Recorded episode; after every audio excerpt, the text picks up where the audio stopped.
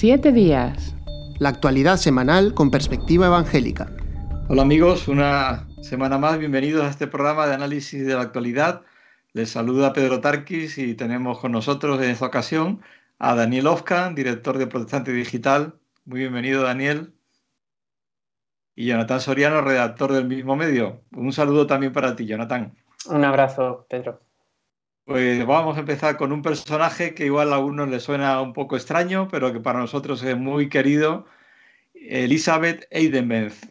A pesar de ese apellido extranjero, suizo, eh, tiene una vinculación muy estrecha con España y en especial con Cataluña. Y de esto nos va a hablar Jonathan. Adelante.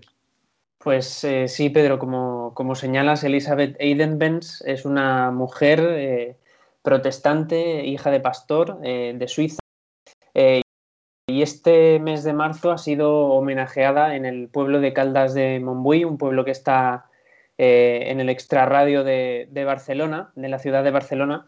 El ayuntamiento de este pueblo ha decidido homenajear a, a eh, haciendo recuerdo de su participación en la, en la Asociación de Ayuda a los Niños de la Guerra durante la Guerra Civil eh, en España pero no solamente por eso, sino que Aiden Benz también es reconocida sobre todo por ser la fundadora de la maternidad de Elna en Francia, eh, una, institución con la que ayudó a que más de 500 eh, bebés, prácticamente cerca de 600 bebés, eh, pudiesen nacer escapando de una, de una muerte segura. Y Aiden Benz también en Francia eh, ayudó a muchas mujeres de origen judío a escapar de la, de la persecución nazi durante la Segunda Guerra Mundial. Por todo ello, el Ayuntamiento de Caldas de Montbui, como decía, ha decidido este mes de marzo otorgar este reconocimiento y ha puesto su nombre a uno de los miradores del, del pueblo. Esta había sido una propuesta eh, que había realizado nuestro amigo eh, Joaquín Campistrón, una personalidad evangélica en, el pueblo de Caldas y que ha sido escuchada por el consistorio y que ya es una realidad en el, mapa urbanístico del, pueblo. Lo primero, felicitar al pueblo y, en especial a Joaquín por esa iniciativa, ¿no? que a veces parece que estamos ajenos a la cultura y a la historia de cada lugar y que ha sabido eh, reclamar algo que era muy justo y, y bueno, y, honrar la memoria de esta mujer que tanto hizo por, por ese pueblo y, por muchos republicanos que huyeron de la guerra civil que estaba entonces terminando en España. Sí, sí, no es la primera vez también que Caldas de Montbui eh, homenajea la historia protestante. Este municipio de Cataluña, como decía, eh, tiene otros, otros recuerdos protestantes en su mapa urbanístico. Por ejemplo, eh, el propio Joaquín Campistrón ha organizado la ruta de George Lawrence en el pueblo y, es, conocido también por, esta ruta, ¿no? Como decía. Eh, este es una muestra más de, la sensibilidad eh, con el protestantismo histórico de este municipio y, bueno, eh, según, me, según explicaba Joaquín, pues cabe ver cuál va a ser el, próximo reconocimiento en este sentido porque él va a seguir trabajando, no se cansa. Qué bien. Eh, pues nada, le animamos y le damos la enhorabuena. Además, recordar que esto nos enlaza un poquito con la situación ahora de los refugiados, porque en aquel tiempo los republicanos españoles que huyeron, eh, muchos eran familias enteras, pues llegaron a un campo de refugiados que se hizo cerca de Biarritz y que, a pocos kilómetros está el pueblo de Elna y que estuvieron allí muchos años y muchos murieron en, prácticamente abandonados a su suerte y, había tanto españoles republicanos huidos como, como, judíos que también acabaron terminando en ese campo de concentración. Eh, yo lo visité en un, en un, viaje que hizo la Alianza Evangélica Española, venía Joel Foster también con nosotros y la verdad es que te conmueve cuando ves el campo de concentración de refugiados, las condiciones terribles sanitarias de alimentación que, que vivían. Y, después, al visitar la maternidad, eh, eh, están, en fin, no solamente el lugar, sino que hay vídeos de aquella época. Y esta mujer es que se, se enfrentó a los nazis, realmente se jugó la vida porque hubo veces en que le, le reclamaron a la fuerza y con armas que entregase a, a los niños que iban a morir si ellos no los llevaban, porque el campo, ya digo, era realmente era un, aquello era un mortuorio, ¿no? Y, ella se enfrentó jugándose la vida y realmente fue una mujer muy, muy valiente, ¿no? O sea que todo lo que se diga y se la homenaje es poco y de hecho ella ha muerto hace poco y ella decía que, había hecho simplemente lo que debía hacer, ¿no? Algo muy, muy bíblico y muy protestante, ¿no? Como diciendo, lo, eh, eh, agradezco el homenaje, pero simplemente cumplí con mi deber. Mm. Estos personajes sin duda que nos inspiran y son un, referente que vale la pena rescatar. Eh, estaba pensando en que estamos en una época en la que se habla mucho de memoria histórica y desde ese punto de vista es importante que los protestantes también tengamos memoria histórica. Eh, en nuestro país eh, hace poco se inauguró la primera estatua de Casiodoro de Reina dedicada a un protestante en todo el, en todo el país. Eh, o sea que no había ninguna estatua que recordara ninguna figura protestante y en este caso pues de alguien tan importante como el traductor de la Biblia. Y ahora vemos pues también este homenaje, eh, otros que hay también en otras localidades, pero sin duda que es algo creo, creo que bueno para que también eh, la, comunidad de la que formamos parte, las, las provincias, las autonomías, el, el país, la nación, eh, entienda también que la, herencia protestante es una herencia que nos, incumbe a todos. No sé qué pensáis. Sin duda, y me venía ahora, según hablaba la memoria del Colegio El Porvenir, ¿no? el primer colegio de coeducación mixta en toda España, que además tuvo esa historia de, acoger a, todos los vecinos durante la guerra civil cuando bombardeaban, que estaba cerca del frente, cerca de, la Moncloa, ¿no? donde estaba el frente de batalla y que acogían los sótanos a, los vecinos mientras había un bombardeo que daba de comer, porque como tenían relación con Suiza y, Alemania, pues también ayudaban a ese nivel, que ayudó a muchísima gente necesitada, muchos evangélicos, pero también gente no evangélica que estudió allí, y que además fue muy avanzado para, para su tiempo, porque trajo los nuevos métodos de enseñanza que no había en España todavía, porque eran Federico Flitner, que estudió medicina aquí en España, por cierto, y hizo aquí la carrera y instauró ese método moderno de, estudio, entonces con un parque que todavía se, mantiene en parte con especies que eran traídas para que estudiaran botánica, en fin, era, era algo totalmente avanzado y, ocurrió también con Ali Gordon Woolley, con el Instituto de Señoritas, que también fue la, primera mujer que enseñó a mujeres y, las dos primeras licenciadas universitarias eran dos alumnas de ella que eran evangélicas y que aprobaron por libre la, la licenciatura porque las mujeres no podían entonces todavía asistir a clase, ¿no? Por ser mujeres. O sea que, en ese sentido hay mucho que, reivindicar y mucho que recordar. Y es verdad que es bueno que, nosotros mismos seamos los primeros que lo hagamos. Sí, yo estoy de acuerdo también con lo que comentáis y, es, cierto que puede, a, simple vista puede parecer eh, como poco representativo ¿no? de lo que fue la historia, pues eh, que un, mirador o una calle lleve el nombre de una persona en un pueblo relativamente pequeño, pero es eh, la vinculación que esa persona ha tenido con, esa región, con ese pueblo y también es, la forma de, honrar esa memoria. ¿no? Hay que recordar también eh, que en el testimonio de esta mujer, de Elizabeth ella, como decíamos, provenía de Suiza, que tanto en el marco de la Guerra Civil Española como en el de la, Segunda Guerra Mundial fue una nación que permaneció eh, eh, neutral a, los conflictos y sin embargo ella se implicó, se implicó eh, atendiendo a, personas que, como decía Pedro antes, estaban siendo perseguidas y que estaban sufriendo mucho. así que no es simplemente el reconocimiento de un nombre y de una historia personal, sino que también es el reconocimiento del carácter que, ha marcado eh, lo que es la reforma protestante desde su origen ¿no? y esa herencia del protestantismo en, la comunidad europea en general. Así es, pues nada, honramos la memoria de Elizabeth Eidenbenz y ojalá que haya muchas más eh, recuerdos de personas en, los judíos, si vas a Jerusalén, en, los cementerios ya no ponen flores, sino que ponen piedras en las tumbas porque dicen que una piedra permanece para siempre, ¿no? Y quizás pues es una, el nombre de una calle va a permanecer para siempre y eso también es, o la estatua de Casiodoro de Reina.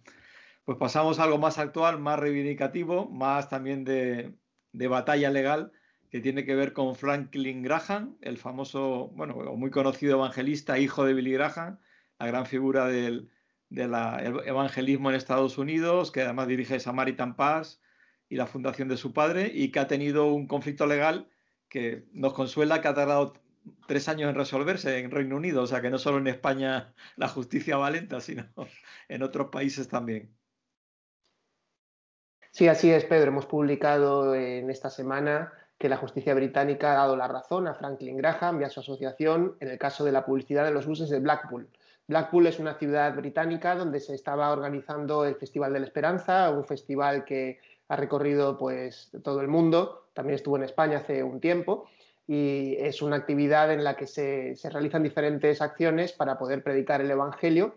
Entre las acciones masivas que se realizan está la publicidad, y se quería pues, contratar publicidad para eh, promocionar este evento en los autobuses. Eh, sin embargo, en aquel momento, año 2018, la empresa eh, municipal de transporte se negó a, promocionar, a aceptar esta publicidad en sus vehículos, alegando que la visión de, Graham sobre los temas de sexualidad pues, eran discriminatorios por lo tanto, pues discriminándole a él y a su entidad por su eh, perspectiva sobre este, sobre este asunto. Eh, la, cuestión, mm, digamos que fue, llegó hasta los tribunales eh, y ahí es donde ahora se ha dictaminado que justamente se había producido una discriminación y lo que la justicia británica ha dictaminado es que justamente la empresa municipal de transporte no debía no tenía potestad para poder eh, aplicar este veto ideológico sobre eh, Graham y sobre su campaña evangelística, eh, dado que no tenía motivos para relacionar su visión sobre un aspecto de la sexualidad con la totalidad de su, campaña. En este caso son campañas en las que se predica el Evangelio de una manera muy clara, muy directa y muy sencilla también. Y bueno, pues eh, así se ha dictaminado ahora en la, en la justicia británica. Eh, especificar que realmente, vamos a decir, el, problema con Franklin Graham no era el, evento en sí, porque en el evento él iba a predicar, como tú dices, el mensaje del Evangelio. Eh, lo hace de una forma clara, pero sencilla, que no iba a entrar en, en problemática de sexualidad. Era impedirle la entrada no por ese evento, sino por sus declaraciones que era hecho pues, como figura pública que es, pues, porque ha participado en debates y se le pidió su opinión también. Es decir, que se le prohibía la entrada por quién era, no por, lo que, por el evento que iba a ser. Esto entra en lo que ya hemos tratado otras veces del conflicto de la libertad de expresión, eh, que es un delito de odio y que es libertad de expresión, dónde empieza el derecho a ofender y que me ofendan y dónde empieza eh, algo que la justicia debe prohibir o condenar porque estamos entrando en, una situación en la que se está agrediendo a, un colectivo, una persona. Sí, en este, en este caso, eh, la jueza Evans, que era quien dictaminó la sentencia en contra de los autobuses y a favor de Franklin Graham, eh, fue muy contundente. Dice que la, Blackpool mostró un desprecio total por la libertad de expresión, dicen, y que eh, dio preferencia a los derechos y opiniones de una parte de la comunidad sin tener en cuenta a los organizadores del festival y a las personas que sí están de acuerdo con la visión de la sexualidad de Graham. Es decir, que el juicio emitido por parte de la, empresa de autobuses eh, fue eh, contraria a, justamente a lo que estabas comentando ahora, a la libertad de expresión y, realmente mm, dejándose llevar por lo que era un grupo de opinión, un grupo de presión en este caso, que eh, pues consiguió por medio de, este boicot público que, se echaran para atrás el, tema de la, publicidad en, los autobuses. Entonces, ha pasado en, España recientemente con, el rapero condenado por, hacer canciones, bueno, que hace apología, realmente sí que hace apología del terrorismo, ¿no? De pegar un tiro en la cabeza a alguien. lo hace cantando y como expresión cultural, explica él, pero ha ido a prisión o hace, hace unos pocos días en el partido de fútbol en que un jugador eh, de raza negra pues ha denunciado a otro jugador porque le llamó, le insultó por, por, su, por su raza, ¿no? Que está por ver la realidad, si lo, qué es lo que le dijeron, qué es lo que le entendió, en fin, pero eh, es un terreno delicado en el sentido de que realmente eh, dónde empieza el derecho de expresión y dónde empieza la libertad para, para opinar, ¿no?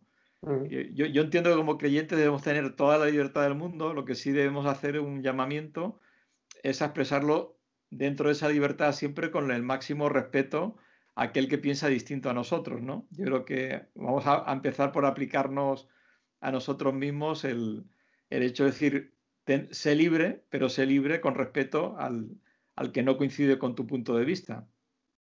Claro, sí, aquí lo que a veces está pasando, eh, como en el caso este que hemos, que hemos visto, es que se, está utilizando el delito de odio para censurar eh, ciertas posturas en, temas como puede ser la, sexualidad, otras veces como puede ser el aborto, eh, cuestiones morales que, en las que evidentemente no, no, hay un acuerdo entre lo que parte de la sociedad está, mm, está eh, proclamando y está defendiendo y lo que la gran mayoría de la Iglesia, en este caso de los evangélicos, consideramos, de acuerdo a lo que enseña la Biblia. Y al producirse este choque, eh, no se produce tanto un debate sano o un choque de ideas, sino que se produce una intención de silenciamiento. Es decir, como lo que tú estás diciendo mm, me ofende, a pesar de que tú lo digas con respeto o simplemente son ideas que, ellos consideran retrógradas y por lo tanto no pueden tener lugar en nuestra sociedad. Entonces, como se está eh, forzando a que, a que, haya cada vez más leyes que penalicen cierto tipo de ideas eh, que, realmente no tienen, no, tienen por sí ser el, hecho de ser dañinas, ni van eh, explícitamente para dañar a alguien, específicamente, no estamos hablando de discriminaciones en ese sentido, pero, pero que realmente eh, están achicando mucho el espacio para poder incluso tener el, debate que necesitaríamos en la sociedad, ¿no? Y que se supone que es lo que, lo que nos puede enriquecer como sociedad incluso. Es curioso porque en el informe de la jueza eh, ella también habla de tolerancia, ¿no? Y hablando de libertad de expresión, pues eh, nosotros pensamos también que, es algo que tiene que ir vamos, eh, independientemente de todo lo demás, ligado a la tolerancia, ¿no? Eso hace mucho, caracteriza mucho los debates y es un poco lo que, en la línea de lo que estaba comentando ahora eh, Daniel, el hecho de que puedan existir diferentes cosmovisiones del mundo, pero que ninguna quiera ejercer el dominio eh, tan claro que estamos viendo ahora y sobre todo con el mismo tipo de debates, ¿no? Y siempre con estos temas, con temas de índole moral y temas que siempre tienen que ver con la sexualidad o con la familia. Eh, eso ha sido muy, me pareció muy característico, que, lo remarcase la, jueza Evans, el tema de la tolerancia, ¿no? Y además ella eh, cita, eh, no solamente ella, es, pertenece a un tribunal regional, por decirlo de alguna forma, ella cita, se basa en la jurisprudencia de los tribunales nacionales del Reino Unido y del Tribunal Europeo de los, de los Derechos Humanos. O sea, al final acaba, acaba alegando al, espíritu legislativo que, gobierna en, Europa ¿no? y que ha caracterizado o que se supone que tiene que caracterizar a Europa. El hecho de, que diferentes cosmovisiones de, la vida y del mundo puedan convivir eh, tolerándose unas a las otras, exponiendo eh, sus argumentos y, y fomentando un debate en el que la gente sienta la seguridad de poder participar, pero todo esto al final acaba dañando también esa seguridad. Y uno acaba eh, volviéndose como reticente quizás a la hora de, participar en el debate o, siempre hay que ir cuidando las formas, ¿no? Un poco lo que José de Segovia llamaría la, dictadura de lo, de lo políticamente correcto, ¿no? En algún eh, artículo que él ha escrito. Entonces, para mí es importante también tener presente el concepto de la tolerancia cuando, cuando leemos noticias como, como la de esta. Sí, también quería aportar que a veces se acusa a los evangélicos de que, eh, decía Manuel López, tocar la guitarra a una sola cuerda, ¿no? que simplemente nos preocupa la moral o lo sexual, que realmente nos preocupa todo. De hecho, Franklin Graham tiene una, asociación, una ONG que hace una labor social magnífica, que es Samaritan Pars, ¿no? la, la bolsa del samaritano, y eh, yo creo que cualquier evangélico, si tenemos que hablar de justicia social, de ayuda al inmigrante, al necesitado, eh, en fin, cualquier tema, la, corrupción, claramente tenemos posturas bíblicas al respecto. Lo que ocurre es que ahí vamos a coincidir y no vamos a debatir con el resto de la sociedad, por lo menos en la teoría. La práctica después, porque todo el mundo habla que está en contra de la corrupción, pero después la corrupción no deja de extenderse. Pero bueno, eh, ahí no hay debate, por lo tanto, no es que no opinemos o no nos manifestemos, sino que ahí no hay choque. El choque es cuando llegamos a qué tipo de sociedad queremos construir. Mm. Y claro, el tipo de familia, de matrimonio, de, ética sexual, pues sí que construye sociedades muy diferentes, eh, matrimonios diferentes, familias diferentes y sociedades diferentes. Y ahí, eh, al haber choques, cuando se hace público, ¿no? Pero entiendo que no es porque solo ese sea el, la gran preocupación del, del, creyente, ¿no? Que a veces también se nos pone ahí en el foco como si fuera nuestra obsesión, ¿no? ojalá, yo, yo querría estar lejos de esa discusión porque realmente es un conflicto y, y no es agradable, pero por otro lado no puedes renunciar a defender lo, lo que crees. Sí, en, en, el plano más, digamos, legal, eh, estando de acuerdo en lo que estáis comentando, eh, tenemos que poner el foco una vez más en que hay ciertas leyes que, que van acortando un poco este derecho de la libertad de expresión y el que va avanzando es el del delito de odio. Es decir, a medida que avanza el delito de odio, se, se, achica el espacio de la libertad de expresión. Y esto estamos viendo en muchos países y también en España.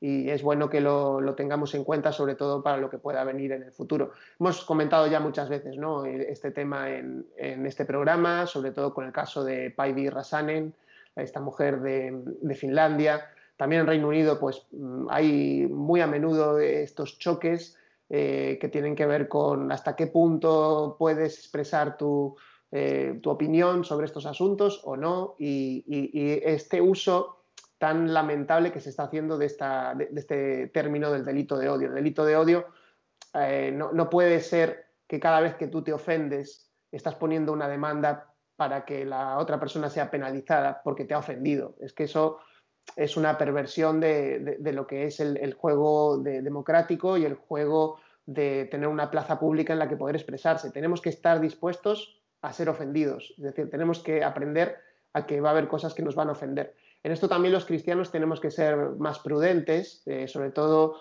cuando desde una posición de mayoría, como hemos visto en algunos países, pues también se producen denuncias eh, contra productos o humoristas o personas que, que, están también haciendo mofa de nuestras creencias. Eh, realmente es que es normal que nos duela y, y tenemos todo el derecho de quejarnos, pero creo que hasta ahí tenemos que llegar. Es decir, podemos quejarnos, podemos decir, me parece muy mal lo que estás diciendo, no, no, me parece adecuado que estés insultando mi fe, pero creo que no tenemos que agarrarnos a la vía judicial en ninguno de estos, en ningún aspecto para, para silenciar lo que la otra persona está, está, diciendo que va en contra de nuestra fe, y porque realmente eso al final es un efecto boomerang, como ahora estamos viendo que, que somos una, en el momento en el que somos una minoría, como es, como es la situación actual. Me estaba acordando ahora cuando a Jesús prácticamente le dicen que es hijo de Satanás, que es un hereje, no los fariseos, y él dice, no, vosotros sois descendientes de vuestro padre el diablo, o sea que, que a veces había polémicas también muy fuertes, pero lo que Jesús nunca hizo fue ni quitarle el derecho a los otros a, responderle, ni dejar él de responder a, a, a, los que le acusaban, ¿no? O sea que en ese sentido yo creo que la Biblia también nos da un buen espacio de que la tolerancia debe existir y no está reñida con la libre expresión de, lo que cada cual de nosotros piensa.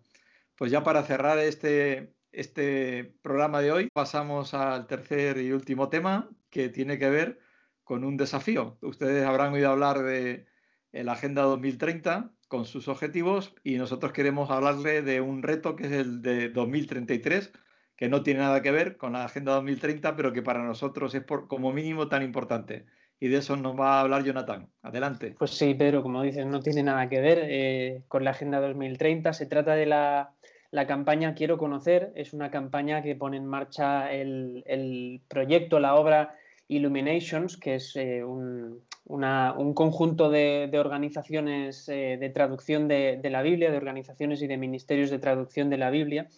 Y el objetivo es que todas las comunidades lingüísticas del planeta Tierra puedan tener como mínimo una porción de la Biblia, si no toda, eh, traducida en sus idiomas eh, de aquí al 2033, en, en 12 años. La campaña se ha, puesto ya en marcha, eh, es, es, está disponible en la, página web de, la, de la, organización de Illuminations, que se puede consultar en la noticia que hemos publicado en Protestante Digital. Y en, en, esa campaña pues hay vídeos de diferentes personas de esas eh, comunidades lingüísticas donde hablan de la importancia que tiene para ellos eh, poder contar con, la Biblia en sus propios idiomas. ¿no? Eh, es muy interesante que los organizadores de esta campaña hablan de, de, que una de las motivaciones de poner la iniciativa en marcha es la de erradicar la pobreza bíblica. Ellos repiten a lo largo de, de su campaña este concepto y como decía, el objetivo es eh, poder financiar la traducción de Biblias, de libros de la Biblia o de al menos un conjunto de pasajes a todos los idiomas de las eh, comunidades lingüísticas presentes en el planeta de aquí a 2033.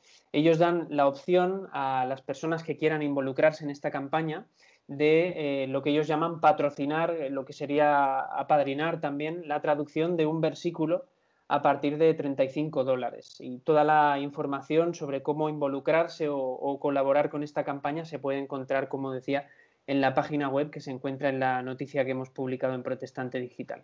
Sin duda, escuchar la Biblia, uno conozca otro idioma, en el, en el propio materno, eh, pues es, totalmente distinta. Hay connotaciones ahí afectivas y de todo tipo ¿no? que lo hacen diferente.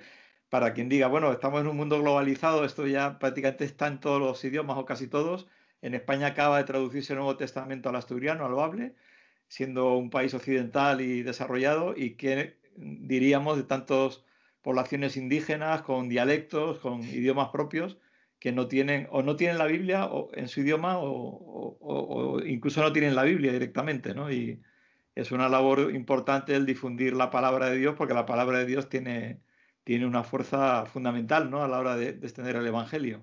Mm muy interesante este proyecto, cómo han conseguido unirse las diferentes agencias eh, especializadas en la traducción bíblica en el mundo, las diez principales, y, también nos habla de las, bueno, quiero decirlo así, las bondades de la globalización en este sentido, porque es un proyecto que sería imposible de, de plantear hace quizá 30 o 40 años, pero hoy en día con la capacidad tecnológica, con las capacidades de la comunicación, con la velocidad de, comunicación también, con la posibilidad de, llegar a, rincones del planeta donde antes no se podía, con la posibilidad de ofrecer formación para las personas que, estén en esos lugares en los idiomas bíblicos. Esto todo es, gracias a ese bueno, a, esa eh, explosión tecnológica en la que estamos viviendo actualmente y a la hiperconexión en la que estamos. Así que qué bueno que se pueda eh, utilizar este tipo de, recursos eh, que, tenemos en la actualidad para con un fin tan, tan, tan bueno y que sin duda creo que va a ayudar a toda la Iglesia a implicarse en este, en este proyecto. Entiendo que es un proyecto que, habrá muchísimas personas de muchísimas iglesias, de, muchísimas tradiciones diferentes incluso, que lo, que lo, van a apoyar porque se dan cuenta de la importancia que, tiene el hecho de, de, difundir la Biblia en los idiomas y que cada persona pueda leerlo en su idioma materno. Una curiosidad que han publicado en Evangélico Digital es que Wycliffe, que es una de las entidades importantes que traduce la Biblia, está eh, difundiendo un sistema tecnológico que son ordenadores conectados por satélite para que el que trabaja en la traducción de la Biblia, lo que está trabajando, se guarde en la nube directamente. Porque, por ejemplo, por el caso de una tribu eh, Sawi en, en Indonesia o otras parecidas, de que hay guerrillas o etnias enemigas que matan o destruyen el, trabajo que se ha hecho ¿no? y se pierde. Con lo cual también esta tecnología está ayudando a que el trabajo se, vaya quedando archivado y que no se, que no se pierda. ¿no? Es de agradecer tanta gente, tantas entidades, tantos voluntarios, porque muchos son voluntarios que están trabajando para que la palabra de Dios se extienda y llegue a tantos rincones. Esta, tribu Sawi de, Indonesia, por ejemplo, solamente se puede llegar en avión o en barco ¿no? para visitarla. ¿no? no hay otra forma de, de llegar a ellos y como ellos hay otros muchos, otros muchos más. Y qué privilegio tener la Biblia, hablabas antes de Casiodoro de Reina, pero mm. no de Valera también, ¿no? Como dicen algunos, la Reina Valera no es Reina y Valera, pues el, el privilegio de tener una Biblia tan bien traducida, que se ha actualizado hace poco, la, la última revisión, y, el tenerla en nuestro propio idioma, ¿no? Que es un, es mm. un regalo de Dios y un lujo el, el poder disponer de ella y a veces no lo apreciamos por, por tenerlo de tanto tiempo, ¿no? Sí, yo creo que eso es clave, ¿no? El, ser agradecidos con, hablamos antes, con la herencia recibida. Y, también eh, eh, es interesante cómo desde España se están realizando proyectos de traducción. Aquí en España, la filial de Wycliffe, que se llama Proel, eh, está desarrollando diferentes proyectos de traducción para, para, lenguas no solo en España, ya han salido estos que hemos comentado, por ejemplo, del asturiano, el de Afala, eh, está también una versión en, gallego próximamente que se va a desarrollar, en galego, eh, pero también idiomas eh, del norte de África, por ejemplo. Hay, trabajos que se están haciendo para, traducir y se están liderando desde España. Así que animar también a las personas que, que, puedan estar interesadas en el ámbito de la traducción bíblica, que sepan que hay también eh, trabajo por hacer y que se puede hacer también desde, desde aquí, no solo colaborando de una manera económica, como nos comentaba antes eh, Jonathan, eh, con, con, este proyecto, sino mm, pues teniendo un poquito más de información sobre los proyectos que se están llevando adelante, ya sea tanto por medio de Wycliffe Proel, también Sociedad Bíblica, en fin, eh, hay varias plataformas que lo están realizando desde España y, seguro que, si hay personas que están interesadas van a poder colaborar con ello. También, bueno, se ha hecho en braille y, creo que en caló, en gitano, también se ha traducido, o por lo menos partes de la Biblia. Creo que sí, tengo entendido que sí también está, sí, sí. Pues nada, que la palabra de Dios no tenga, no tenga límites, lo que a nosotros corresponda. Pues ha sido una alegría estar con vosotros y también con todos aquellos que nos habéis acompañado hasta aquí. Os damos las gracias, os deseamos lo mejor en medio de toda circunstancia, que la paz de Dios sobreabunde en vuestras vidas. Como decía Pablo, que seáis prosperados en todo. Que Dios os bendiga. Se despide de ustedes Pedro Tarquís.